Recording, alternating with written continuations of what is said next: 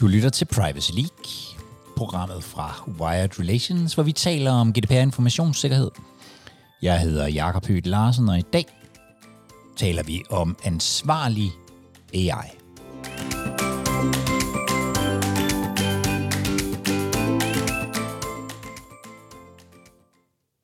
Mobeen Arif, tak fordi jeg måtte øh, komme forbi dig her i Venzo. Jamen selv tak, og tak fordi du er her. Jamen, øh, det, er, det er mig, der takker. Mobeen Arif, øh, director i øh, Venzo øh, Business Consulting og ja. ekstern lektor på, øh, på C B S. Mm-hmm. I dag, så havde jeg tænkt, at vi skulle dykke ned i noget, som jeg tror mange af mine lyttere sådan har på radaren, men måske ikke er dykket særlig meget ned i, tænker... Det her vil vi, det skal vi, det skal vi også have kigget på på et eller andet tidspunkt. Det var en god idé. Nemlig det, man sådan kunne kalde ansvarlig kunstig øh, intelligens, eller, eller sådan governance i forbindelse med, øh, med, med, med kunstig intelligens og A I. Øhm, men for sådan måske lige at starte sådan helt lidt fra, lidt fra oven, I er jo, mm. I er jo meget praktisk orienteret her, altså den sådan helt konkrete implementering af tingene, men, men hvad er, øh, når vi taler om det, hvad er så egentlig øh, kunstig intelligens? Der findes jo mange forskellige typer af definitioner. Hvordan, hvad er det, du tænker på, når du, når du arbejder med det?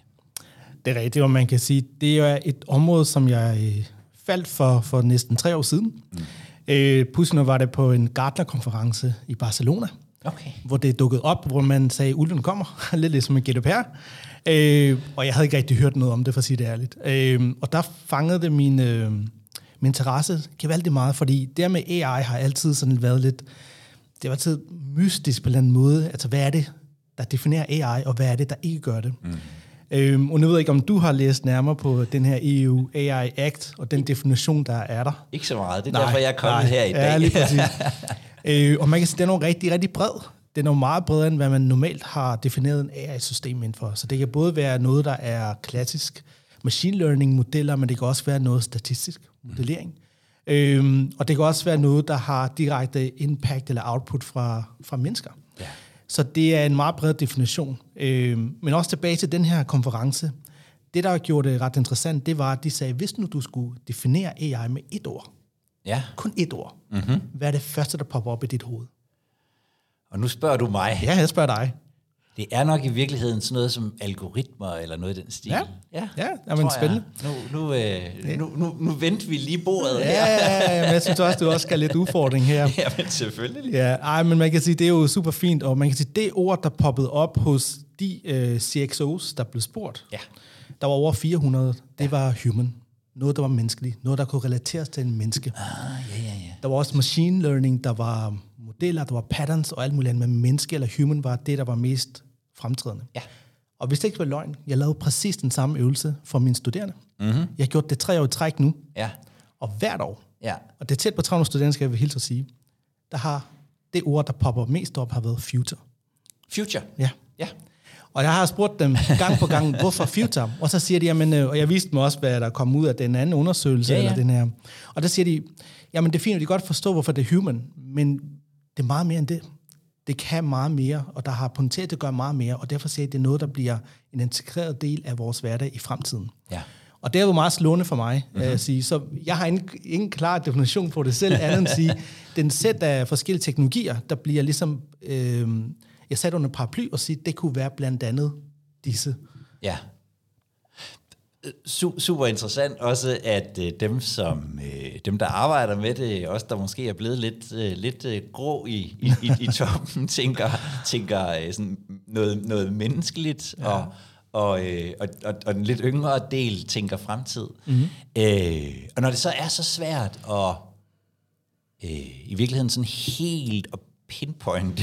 ja. Fordi jeg ved jo, du netop fra den her sådan praktiske vinkel taler meget om det her med sådan at skabe frameworks omkring mm. at være ansvarlig omkring ja. A I. Hvordan, altså, hvorfor er det, at der er et behov for det, hvis vi starter det? Hvor, hvorfor, mm. hvorfor en ansvarlighed?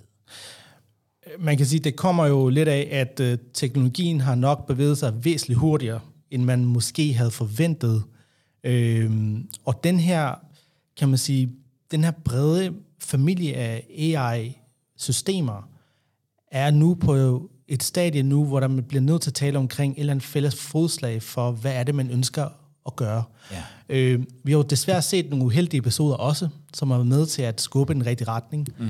Øh, Siri er en af dem, som er blevet, kan man sige, et eksempel på, hvor der var nogle mennesker, der sad og lyttede mm. folks mobiltelefoner for at gøre Siri-produkter bedre. Ja. Og det er jo både ind i data privacy, men helt klart inden for at gøre data, kan man sige, mængden bedre, for at kunne sige, hvad er det, Siri skal kunne klare fremadrettet. Ja. Det er den ene del af det. Og så har vi også set desværre de, de modsætninger, hvor der har været, kan man sige, ikke organisationerne, men governmental, det vil sige staterne, som ligesom Kina, har været ude og lave de her social scores på mennesker. Og sige, ja.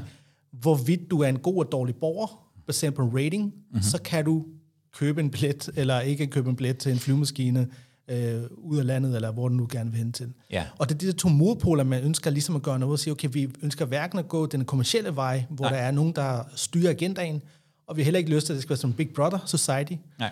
Øh, så det skal være noget, der skal være ansvarlighed omkring. Og fra E U's side af har man så valgt at sige, at vi bliver nødt til at skabe en standard for, hvad er det, vi taler om, og hvad er for den ansvarlighed, vi lægger ned over. Mm-hmm. Og det er primært også den standard, jeg ser øh, langt den af vejen, der bliver brugt.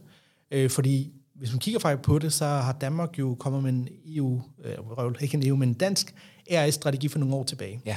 Men Danmark er ikke alene. Der er over halvtreds lande, der har lavet en A I-strategi mm. for deres respektive områder. Og hvis man kigger ned, på, ned i detaljerne på den, så minder den super meget om hinanden i forhold til de genetiske fem principper, vi taler om. Ja. ja. Og hvad er det for nogle udfordringer, øh, A I skaber i, sådan i governance øh, sammenhæng? Det er nok, øh, den første er nok, at folk ikke rigtig forstår, hvad A I er. Ja. Øh, og, og med det sagt, det er jo der er inklusive behov for, os. Ja, inklusive os. Men, Ej, i hvert fald har svært ved at definere det. Ja. ja, og jeg tror også, hvis man går ned og spørger en, en hvad hedder det, en machine learning, øh, eller en data scientist, eller en engineer, ja. og hvad det er, mm-hmm. der vil jeg også kunne sige, det kommer an på, hvad du spørger efter. Fordi det kommer an på, hvilken patterns jeg skal kigge efter. Ja. Hvad er det for en algoritme, jeg skal bygge? Hvad er det, der skal ske? Ja. Jeg har jo selv ja. en ingeniørbaggrund ja. for mange år siden, og har siddet og lavet de her robotter. Ja. Men de patterns, der var dengang for tyve år siden, er jo ikke dem, vi har i dag. Det er jo meget mere avanceret, for computerkraften er meget stærkere nu om dagen. Ja. Så jeg tror også, den konteksten, vi taler ind til, skal være meget mere klare. Ja. Og det, der bliver talt ind til, det er også, at alle ligesom skal have en fælles sprog ja. omkring det her. Ja. Og kun på den måde kan du faktisk få noget fælles ansvarlighed på tværs af en organisation. Ja. Så der er i virkeligheden nogle mennesker, som ikke nødvendigvis altid og normalt taler sammen i organisationerne, som, som, som, skal, begynde at, som skal begynde at forstå hinanden, om man så må sige. Ja, det er rigtigt, og man kan sige, ofte er jo desværre sådan, at man har lagt A I-ansvarligheden eller etik-ansvarligheden ned til udvikleren og sagt, det er jo dit ansvar, at koden er korrekt. Ja. Men det er jo ikke det, der er pointen her. Nej. Pointen her er, at alle skal ligesom tage ansvar i de forskellige led i organisationen, så det er lige fra bestyrelsesmedlemmer til executive directors, mellemlederne, og ned til dem, der udvikler, skal ligesom forstå, hvad er det for en retning, vi bevæger os hen i, og hvilke konsekvenser vil det have for brugerne, for vores medarbejdere, og også for, kan man sige, for, for almindelige borgere, hvis det er dem, der bliver ramt af de her løsninger sidste ende. Og, og, og du arbejder jo netop med det i, i, i praksis, altså ude hos, hvad er det for en type øh, organisationer, der skal begynde at tage det her alvorligt? Kan man, kan man sige noget om det? Ja, man kan sige, at nogle af de klassiske er jo finanssektoren blandt andet, som har rigtig mange af disse systemer allerede nu i produktionen. Også fordi definitionen er rigtig bred, mm. så er der næsten ikke nogen af de her modeller, der bliver implementeret, der ikke kommer på en eller anden måde til at være, øh, bliver behov for at blive vurderet øh, i forhold til en risikobaseret tilgang. Derudover er der også life science, det er medtech, det er også dem, der faktisk laver legetøj-tech, det var helt løgn. Yeah. Det er alle dem, der enten selv udvikler eller overvejer at købe en teknologi, hvor der er A I-systemer implementeret. Og det kan godt være nogen for eksempel, der har et øh, customer support-system, ja. som vælger at bruge nogle af de algoritmer til at sige, okay, hvad er det for en retning, vi skal forsøge at lave mere salg i, mm-hmm. baseret på det input, vi får. Ja. Så det er ikke kun dem, der udvikler, men også dem, der overvejer at købe, at de går ud og laver de her tredjepartsvurderinger, som man også kender lidt fra, fra G D P R-verdenen af. Så, så, så, hvis man, så hvis man sidder derude i virkeligheden, så så, øh, så vil det være mange forskellige typer af virksomheder, som i hvert fald bør kigge på, hvordan... Altså har vi noget et eller andet sted, som, som, øh, som, som, kunne, minde, som kunne minde om, om, øh, om kunstig intelligens i vores, i vores setup? I virkeligheden alt fra vores salgsafdeling til, til, til, til der, hvor vi behandler øh, kunderne og alle mulige andre steder. Ja, lige på tilbage til min point omkring, at alle skal ligesom vide, hvor er det, øh, grænsefladen går, fordi udfordringen er også, at nogle gange som går ud og køber et system, hvor procurement siger god for det ud fra deres interne retningslinjer, men nu bliver der også nødt til at være et, et kan man sige, A I-fokus på det. Ja. Øhm, fordi det er jo klart, at hvis du køber et, et produkt ind, så skal det også leve op til de standarder, som du som virksomhed øh, i form af politikker og ja. governance lægger op til, øh, at skal, skal kunne efterjule. Ja. Og, og jeg synes jo, øh, jeg synes jo, praktikken er, er, er, er super interessant. Hvordan, mm. hvordan, ser et, hvordan ser et godt... set op, et godt framework omkring øh, A I-ansvarlighed mm. øh, i din optik? Ja, det er et godt spørgsmål, for man kan sige, at der er jo rigtig mange forskellige øh, A I-strategier derude lige nu, altså nationale A I-strategier. Mm. Hvis man læser den danske, så den var faktisk super fin. Den taler meget omkring, at vi skal ligesom have, have styr på øh, hvad hedder det, de her algoritmer, og vi skal have styr på, hvordan vi som land arbejder ansvarligt med A I, men der er jo ingen, der kommer en, med en formular eller en framework for, hvordan vi gør det. Ja. Men man kan så sige, man kan godt stille lidt til, hvad O E C D blandt andet lavede, og E U A I Act. De taler jo lidt omkring den her risikobaserede tilgang til uh, rating af, af de her A I-systemer. Ja. Så det er med den tekniske del af det, kan man sige. Governance-wise, der vil jeg jo sige, det starter altid med ligesom at finde ud af, igen tilbage til Code of Conduct, fælles sprog, ja. politikker. Mm. Hvad er det, vi lige gerne vil? Ja. Hvordan ønsker vi at have det her footprint derude? Lidt ligesom med G D P R, hvor det, det er også begyndt at se, kan man sige, lysere tider nu, på, baseret på de her, hvad hedder det, fire års implementeringsperiode. Det er jo, at man nu begynder at se, at det ligesom er deres license to operate. Ja. At du skal styre på dine data, du skal styre på dine databehandlere, aftaler osv., og det er prægt på den samme måde, jeg også ser, at den her vej hen mod et, et ansvarligt framework også skal øh, ende hen. Hvordan ja. den bliver bygget sådan helt konkret, det er jo case by case lige nu, for vi har ikke rammeværket ligesom I S O. Nej. Der siger syv nul nul nul et, så er du informationssikkerheds, øh, hvad hedder det, certificeret osv. Men vi ser flere og flere på markedet, der begynder at lave de her, hvad kan man sige, ligesom C-mærket. Mm. øh, flere af de her typer af certificeringer derude. Ja. Og det kunne være meget interessant at stile til, for de taler igen tilbage til de fem principper, eller seks principper, øh, omkring A I øh, principles, som ligesom bliver nok bliver, kan man sige, grundstenene for, at du kan tale omkring det framework. Og, og hvad er det, det er for principper? Ja, man kan sige, at nogle af dem minder jo lidt om G D P R heldigvis. Det er ja, jo omkring ja. fairness, øh, at det skal være ja, fair omkring øh, brugen af systemerne. Der skal ikke være nogen øh, biases i forhold til det. Det handler også omkring, at det skal være sikkert. Øh, vi har jo desværre set nogle A I-systemer også, der bliver hacket, mm-hmm. og det kan ligesom give nogle konsekvenser af det. Øh, der bliver talt omkring, at det skal være human-centric, så det skal altid være mennesket i centrum, ja. og dermed også menneskeovervågenhed. Du kan ikke sætte dit system i, i, i spil derude, Nej. uden der har der er fokus på det. Og så igen det her med klassiske explainability transparency, som kan være lidt svært at forklare nogle gange, hvad det betyder. Ja. Men det er både den humanistiske approach, du skal kunne forklare det i menneskesprog, ja. men også forklare, hvad det der sker i maskinrummet. Ja. Og den her black box har tidligere været rigtig, rigtig svært. Men vi ser også flere og flere, kan man sige, platforme nu begynder at ligesom oversætte det her. Ja. Og ligesom kigge kone, kan man sige, ah, her er det måske noget, du skal være opmærksom på, for som kan måske være imod jeres egen politik eller procedurer, som ligesom er med til at definere den her A I-tekniske governance. Ja, ja. Så, så, i virke, så, så frameworket minder i virkeligheden meget om det, vi sådan ellers kender fra compliance-områder, ja. altså øh, øh, politikker og, og transparens, ansvarlighed, kontrol ja. øh, med, med, med, med tingene igennem hele, hele setupet.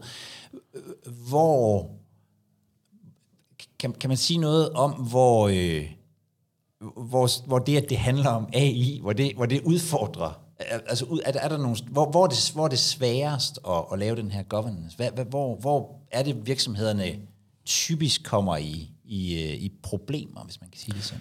Jeg tror, at hvis du ikke har styr på dit penalhus allerede i dag i forhold til dine modeller, ja. hvad er det, der sker? Hvordan er det, der sker? Og hvad er det, der skal til? Øh, så bliver det også super svært at leve op til any given framework, for at sige det ærligt. Så det handler lidt omkring at tage en skridt tilbage og sige, okay, hvis vi har nogle modeller i dag, lad os tage finanssektoren. Ja. Lad os, når man kommer et eksempel.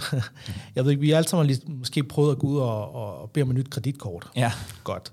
Den proces er sikkert ret simpel. Du skal ikke angive ret mange oplysninger, før du på baggrund af få data points kan blive bevilget et kreditkort på, lad os sige, halvtreds tusind danske kroner, eller hvad det nu må være, beløbet må være, du efterspørger. Ja. Ja. Skal du op og kan man sige, bede om et billån? Mm-hmm. Så er lidt flere data points, du skal bruge. Så er det måske ikke nok med at kigge på, hvor mange penge, du har stående på din saldo, øh, eller penge, du har stående på din konto, men også din seneste årsopgørelse måske. Mm-hmm. Fordi der skal måske noget sikkerhed i bilen. Ja.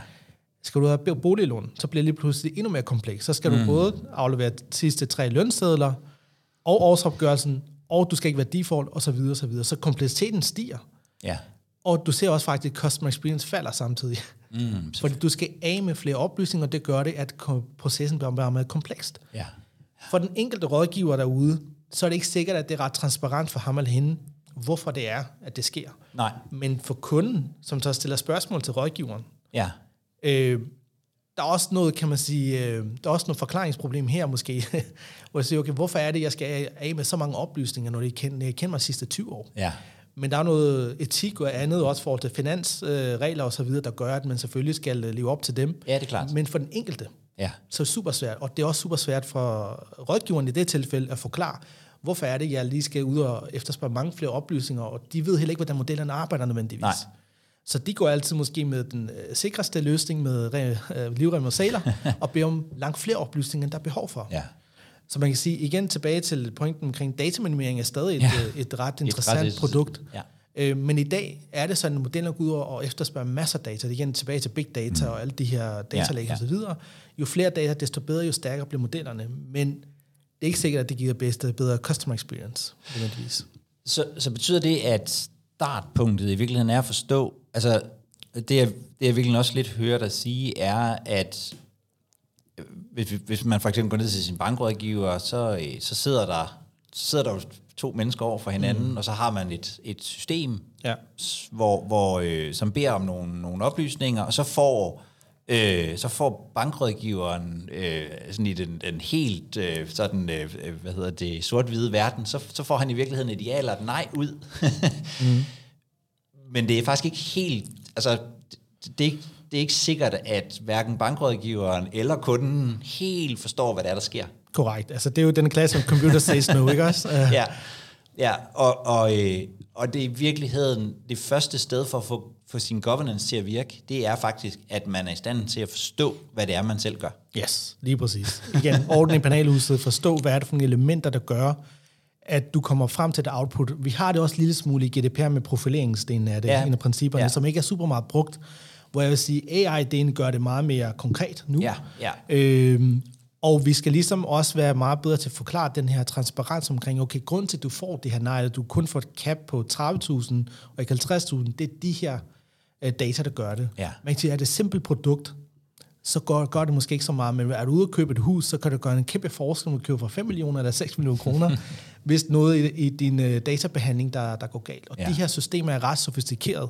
ja. og meget avanceret, og kan hente data fra en verdenskilder. Ja. Men det kan være et forklaringsproblem i sidste ende, hvis du ikke har styr på din, din tekniske governance, kan man kalde det vel, i det her tilfælde. Ja, simpelthen forståelsen af, hvad det er, der foregår ja. nede i, i, ja. i maskinrummet. Jeg tænker, hvordan, hvordan arbejder man med at få kontrol over det? Altså, mm. øh, ja. sådan i, i, i, i praksis. Ja. En, en ting er vel at, at, at, altså sådan at, at teknikerne faktisk ved, hvad der sker, mm. men, men, men man skal vel også have det bredere ud i organisationen i virkeligheden, altså apropos det der med, korrekt. Øh, at, ja. at, at altså, bankrådgiveren skal i virkeligheden også være i stand til i et eller andet omfang ja. at forklare, hvorfor. Ja. Det er rigtigt. Man kan sige, at det er ikke, det er ikke sådan, at øh, hvis der er to hundrede datapunkter, så skal øh, bankrådgiveren kende Uf. til alle de her to hundrede datapunkter. Nej, nej. Det handler mere omkring, at man kan forklare øh, lidt omkring, Øh, lidt nærmere omkring, hvorfor er det, der er behov for alle de oplysninger? Ja, Hvad er det, ja. skal bruge dem til? Igen, ja. er der virkelig behov for at vide, hvor ofte du går til frisøren? Nok ikke i det her tilfælde, men det, der jo ofte sker nogle gange, det er, er der, er der data til rådighed, vil du gerne bruge det ja. til forskellige formål, mm. øh, for at gøre øh, modellen stærkere eller bedre osv., men der kan godt være de her biases, som vi hele tiden taler omkring, ja. og det er biases, ja. vi, skal, vi skal ned på, mm. eller af med, hvis jeg kunne tage et andet eksempel, øh, bare lige for, hvad hedder det, gør det lidt klarere.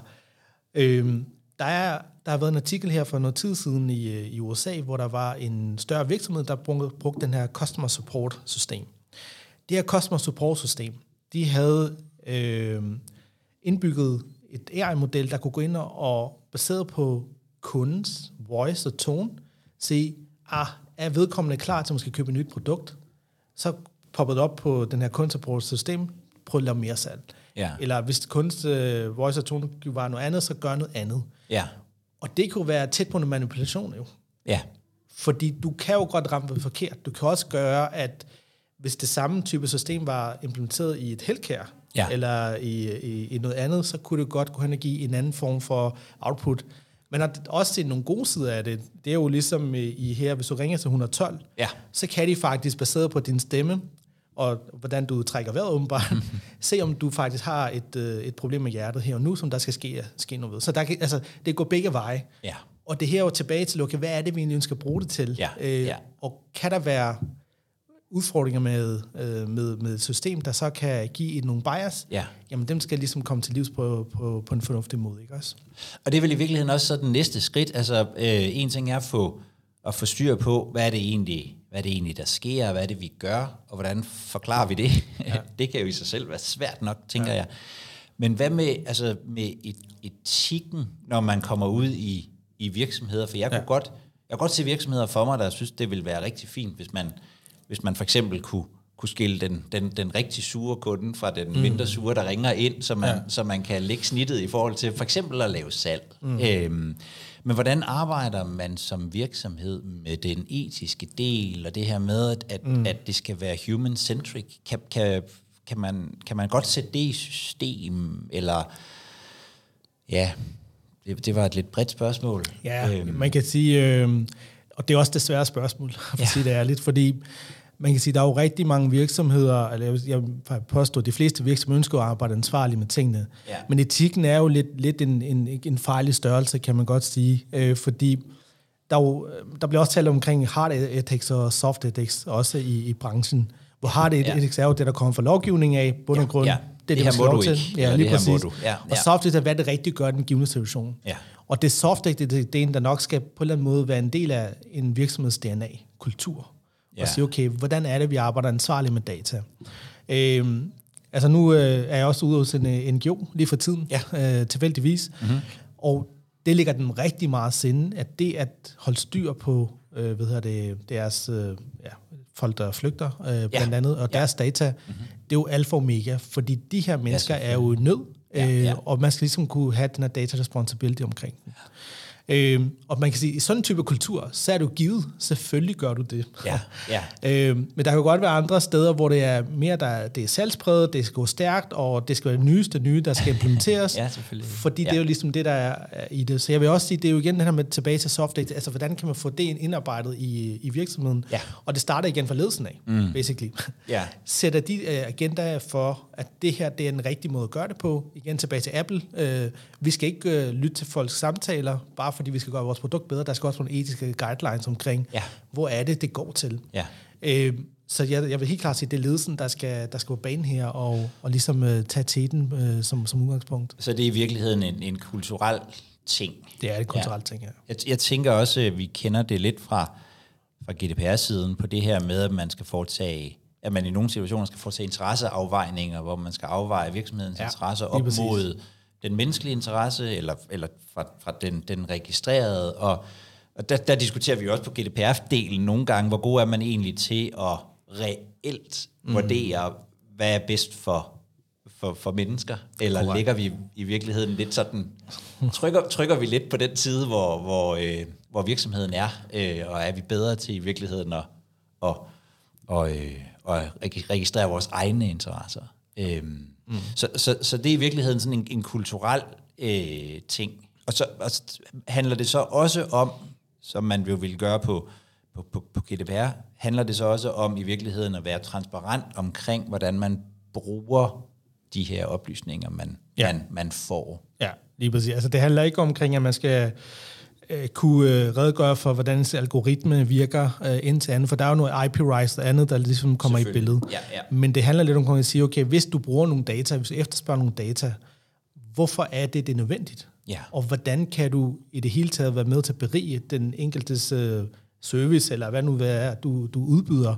Øh, for det sidste en handler omkring, som rent nok siger, det er ansvarligheden. Mm. Lidt ligesom også man ser nu med E S G og sustainability, du er ude og lave de her hvad hedder det, audit og rapporteringer på det. Ja. Det kommer også til at ske på A I. Det er ja. der ikke tvivl omkring. Nej. Øhm, fordi der, vi har også M D-mærket på G D P R også, mm. og der bliver talt mere omkring, skal der være en form for uh, advisory board, eller sådan en uh, overordnet board, der skal gå ind og, og kigge nærmere på de her, uh, de her hvad hedder det, A I-etiske retningslinjer, hvis man kalder det sådan. Ja. Hvordan hænger det her med A I sammen med hele G D P R-området. Mm. Kan, kan, man, ja. kan man sige noget om det? Det kan man. Man kan sige, det har været en rejse for os fra E U af. G D P R var første stepping stone, kan man godt kalde det. Ja. Det var den største, kan man sige, større forandring for mange virksomheder. At sige, okay, nu har vi ligesom haft det her i, i mange år, man skal selvfølgelig have øh, noget datasikkerhed, men nu, nu, nu mener vi det her. Ja. Og det kan man også se nu, at øh, men den seneste Data Service Act, der også er kommet, det bygger igen videre på de samme principper. Mm. Så principperne fra G D P R kommer til at leve side om side med, med A I. Med A I, man kan sige, det der er interessant her jo, er jo også, det behøver ikke kun at være persondata. Nej. Det kan lige så godt være andre typer data. Ja. Øhm, og derfor er G D P R stadig gældende langt hen ad vejen. Ja. Jeg vil tro, der hvor man bliver mest øh, beriget med, kan man sige, øh, nogle principper og nogle, kan man sige, retningslinjer, det bliver forhold til profileringsdelen, som var en lille smule vag måske i øh, G D P R. Ja. Og en med, hvor man så får nogle helt klare værktøjer her, hvis man nu kigger på den E U, øh, kan man sige A I Act, ja. Med den her risikobaserede tilgang, og man skal kunne teste og genteste, og man skal ligesom have kvalitetsordning på det, og alle de her ting, der nu kommer med det. Ja. Der vil helt klart kunne få noget, øh, men det kræver også mere arbejde for virksomhederne, det er den ja, omkring. Jeg tror nok, at øh, E U havde øh, lavet et bud på, hvad det ville koste at øh, træne og gentræne model, øh, en gang om året i hvert fald. Ja. Og det var i hvert fald et øh, femcifret beløb, ikke også? Altså, vi tager om tusind kroner øh, øh, for at kunne gøre det. Hvis du har mange af de her typer af øh, modeller ude i produktionen, jamen, ja. Så kan man ligesom se, hvad der er. Så der bliver også nødt til at være noget teknisk governance omkring det. Det er klart. Øh, og det er klart, at hvis du er på den gamle platform, hvor du ikke har de her øh, tekniske governance-muligheder, så vil kosten være højere. Ja. Er du på måske mere det her cloud-baserede, så vil det være noget nemmere, måske, ja. siger jeg vel, at komme i gang med det, fordi der ligger nogle værktøjer i dag, der måske kan hjælpe med at uh, skabe den transparens, uh, som der er behov for. Ja. Så det, det er i virkeligheden en, en på, på nogle punkter sådan en naturlig udvidelse af databeskyttelsesarbejdet, ja. øh, der, der ligger i hele A I. Arbejdet. Det er det, og igen som sagt, A I-delen er jo, eller man kan sige, teknologierne er jo altså fuldstændig racer afsted, ikke også? Altså, ja. Der har ikke været fokus nok på det her område. Det var sådan lidt en dark horse-agtigt. Man ved jo, det er der, og man, det er primært sedan, der måske arbejder med det osv., men lige snart, især de her cloud services, siden de er begyndt at poppe op alle mulige steder, ja. skulle sige, og det bliver nemmere bare at hive det ned fra, fra hylden af og sige, nu prøver vi noget andet. Ja. Vi smider lidt i ved det, produktionen, lad os se, hvad der sker. Ja. Øhm, og så er der nogle af de mere målrettede, som, øh, som Microsoft og Apple og så videre, nogle af de ja. større, der så har været, valgt at lave nogle ret heftige modeller, øh, der så gør, at man faktisk kan øh, rykke meget mere, end hvad man kunne tidligere. Mm. Øh, og det gør netop også, at man nu igen bliver nødt til at tage en skridt tilbage og sige, okay, inden det løber fuldstændig løbsk, vi bliver simpelthen nødt til at vide, hvad er det for en, hvad er det for en fælles ramme, vi arbejder efter. Ja. Og det kan man også se, øh, nu er der blevet talt omkring fire eller seks procent øh, bødeforlæg lidt, eller det, som man også kender fra, fra G D P R. Ja. Øh, så man, ser jo, man kan jo sige, fra E U's side siger man jo, we mean business ja. in this. Så det er jo ikke noget, det, det bare bliver en døgnflue, det bliver noget, der bliver, der bliver håndteret med hård hånd ja. fremadrettet. Hvordan, øh, hvordan organiserer man arbejdet omkring øh, ansvarlige A I? Ja, man kan sige, ofte starter jo med, når, hvis du har en chief digital, ikke digital, sorry, data officer, ja, ja. eller en C I O, eller hvem du nu er ansvarlig for datadelen af det. For det, det jeg ser jo, det er jo, at mange har en datastrategi, eller begynder at have en datastrategi for, hvordan du ønsker at have data. Ja. Det, man så også bør tænke over, det er jo, hvordan kan du have en ansvarlig datastrategi mm-hmm. for det data. For det ene er jo selvfølgelig, at vi skal have dataplatform, vi skal have data warehouse, eller hvad du må vil, øh, for at kunne få den tekniske del til at virke. Men hvordan får du den etiske del til at virke. Ja. Og det igen tilbage til, det bliver ligesom nødt til at være en, en samråd af flere øh, hvad hedder det, profiler i organisationen, ja. Der ligesom sætter sig sammen i en board øh, og finde ud af, hvad er den rigtige øh, approach til dem. Igen tilbage til nogle af de større virksomheder, som, som jeg har skillet meget til, det er jo, at øh, deres egen advisory board i Google og andre har jo ligesom valgt at sige, at nogle af teknologierne, dem tager vi af hylden, for eksempel ja. Facial recognition, fordi det er uetisk. Vi kan se, at der bliver lavet bias og dårlig profilering af politiet og andet mod det andet, der går efter nogen med bestemt type race, og det er jo ikke det, der har været pointen. Nej. Øhm, og igen tilbage til, de her advisory board bliver også nødt til at blive etableret ja. øhm, i de respektive organisationer, for at sige, okay, inden vi sætter noget i søen, så skal vi være hundrede procent enige omkring, det er etisk forsvarligt. Det lever over til vores egen code of conduct, og også den her branding, vi ønsker at have ude på markedet. Ja. Det er nok det, der er, kan man sige, startpunktet for det. Ja. Og så må man så se, hvad er der for nogle andre metodikker og processer og andet, der skal til for at hjælpe. For igen, tilbage til min point omkring, det er jo ikke en, en data engineer, data scientist øh, problem. Det er jo et helt organisationsproblem, som ja. Vi skal løse i, i fællesrådet. Så, så der er i virkeligheden en sådan, altså virkelig hård teknisk opgave med at, at holde styr på, hvad er det egentlig, det her, de her systemer gør. og, sådan lidt, og sådan lidt, i mangel af bedre udtryk, sådan blødere, etisk, mm. kulturel opgave i at få formuleret, hvad vil vi som ja. Organisation? Ja, det, det vil jeg sige, det er nok, øh, det er nok meget godt øh, sat sammen, men det ene behøver ikke udelukke det andet nødvendigvis. Det, det handler omkring, det langt hen ad vejen, det er at tage dine... lad os bare kalde det bløde, etiske governance, A I responsible, responsible A I governance regler og etikker og procedurer, ja. Og prøve at se, hvordan du kan implementere noget rent teknisk. Ja. Så det vil sige, når data scientist sidder og arbejder med det, så ved han, hvilken retningslinje han skal gå efter, og hvis der er noget, der virker out of, kan man sige, ja, boundary, mere eller mindre, jamen så råber man højt ja. I gevær, eller hvad man siger, og siger, jamen hør her, der er noget her, vi bliver nødt til at tale omkring, fordi nu begynder vi at bevæge os i en gray zone, ja. Som måske ikke lever op til vores etiske standarder, eller vores regelsæt for, hvordan man ansvarligt bruger data. Ja. Så det ikke bare bliver en stor, øh, kan man sige, igen tilbage til data, data lakes og alt muligt andet, vi tager ja. Ind i, og, mm. men vi faktisk har, altså, også har, kan man sige, noget, noget fornuft omkring, hvad det er, vi gør. Ja, altså det er ikke to siloer, det tekniske nej, og det etiske. Nej, nej. Det, det, det, igen, igen er vi, ja. Har vi ramt et område, hvor det er vigtigt at samarbejde på tværs i organisationen. Det, det bliver det. Det bliver det. Og jeg tror også, det bliver med til, at... Øh, fordi nu, nu er vi helt derude, hvor vi også taler lidt omkring privacy by design og default, ikke også? Jo, altså tilbage jo. Igen. Ja. Og det bliver lidt... Jeg vil ikke kalde det A I by design og default, men, men det er heller det, du kan responsible A I et ja. Eller andet sted, ikke også? At, hvordan får du responsible A I by design og default derude? Ja. Basically, det er jo det, vi taler om her. Og det handler også omkring, at sidste ende, så er der, så er der behov for, at de her principper, de kan, de kan ses helt ned i koden. Ja. Og det ikke bliver, kan man sige, overhørt på nogle måder, ja. Fordi det ligesom er blevet besluttet højere oppefra. Ja. Hvis man sidder derude, øh, som øh, altså sidder måske med noget databeskyttelse eller et eller andet, mm. og, og hvordan kommer man så som virksomhed øh, eller organisation i det hele taget, ja. I gang med det her arbejde, hvor vil, hvor vil du øh, hvor vil du starte med at løfte gulvtæppet, om man så må sige? Jeg vil sige, at man skal bygge videre på det, man har i dag. Fordi G D P R, hvis du har arbejdet seriøst med G D P R de sidste fem seks år, eller hvor lang tid nu man, når man nu gik i gang, kan man sige, så har du rigtig mange af de her governance og frameworks i etableret forvejen. Øhm, og det kommer meget an på, hvordan D P O'en, hvis det er ham eller hende, øhm, hvordan de er organiseret i, i organisationen, vil at mærke.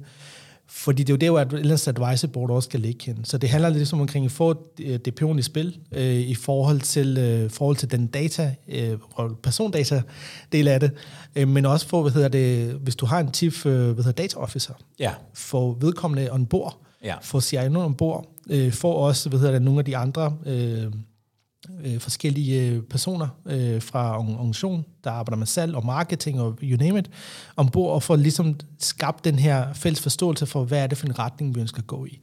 Øh, for jeg tror også, det handler også omkring, tilbage til et punkt omkring, det handler omkring igen at have det fælles sprog. Ja. Hvis du ikke har fælles sprog, bliver det super svært at tale omkring, mm-hmm. så bliver det meget teknisk bits and bytes hele tiden, hvor øh, du har forskellige øh, hvad hedder det, udgangspunkter. For det sidste ende, så er det jo, at dataansvarligheden skal... Accountability ligger jo i toppen. Det ligger jo ikke øh, i bunden af organisationen. Nej. Og hvis man, øh, hvis man gerne vil blive øh, klogere på det her, så fortalte du mig, lige inden vi startede, at man snart kan komme på webinar. Det kan man, det kan man i hvert fald. Øh, man kan godt komme på noget webinar. Vi, øh, vi arbejder hen imod, jeg tror det bliver en gang til januar. Okay. Øh, jeg tror datoen er allerede sat, tolvte januar. tolvte januar. tolvte januar. Der kommer så kan man i hvert fald sætte kryds i kalenderen. Det kan man. Ja. Og der vil vi prøve at løfte lidt sløret for, hvordan vi, øh, vi, vi tror, at A I-framework øh, kan komme til at se ud. Med udgangspunkt i forhåbentlig, at der også er kommet afklaring fra E U-side af omkring det E U A I Act, ja. Og vi kan læne mere også op af, af den del af det. Ja. Men hvis man generelt er interesseret i, i kig nærmere i den retning, ja. Så ligger der også nogle modeller i dag, men går sagtens kan hive ned af, fra online, skulle sige. Mm. Øhm, en af dem hedder A I Blindspot. Ja. Hvis man søger på det på Google, mm. eller på de søgemaskiner, man nu skal bruge, ja. Så kommer man ind på en, en hjemmeside, der, der giver sådan helt fundamentalt god hvad hedder det, foundation for, hvordan du kommer i gang. Ja. Og det her blindspot, det handler lidt omkring, at du skal tænke over fem seks områder, måske lidt flere. Hvad er det for nogle ting, du gør, for at komme rigtig i mål med det? Ja. Og der ligger også nogle gode cases deroppe, øh, på de her, hvad hedder det, sites, som man kan bruge til ligesom at bruge det som en del af workshop, og også sige, okay, hvordan får vi ligesom defineret de her politikker, procedurer og, og code of conduct på området? Ja. Så, så nogle af de værktøjer kan jeg sagtens anbefale, man også kan, kan dykke ned i. Så øh, søg på øh, A I Blindspot og følg med hos øh, Venzo. Ja, og, absolut. Øh, og, og, og, og dig, så, øh, så, kan man, øh, så kan man blive klogere på det her område. Mobeen, tusind tak, fordi jeg måtte øh, komme forbi og øh, få løftet øh, lidt af sløret for øh, ansvarlig A I. Selv tak. Du har lyttet til Privacy League, programmet fra Wired Relations, hvor vi taler om G D P R informationssikkerhed. Jeg hedder Jacob Høedt Larsen, og hvis du gerne vil høre mere om øh, G D P R informationssikkerhed, så tryk på abonnement i din øh, podcast-app. Du er også velkommen, når vi øh, hver uge om onsdagen klokken fjorten holder et øh, live erfamøde, kan man vel nærmest kalde det. Det er øh, på øh, Teams. Og øh, alle, der har lyst og interesse for øh, G D P R, informationssikkerhed og databeskyttelse og alt sådan noget, de er velkommen til at komme forbi. Hvis du gerne vil med, så skal du ind på wiredrelations punktum com skråstreg p l.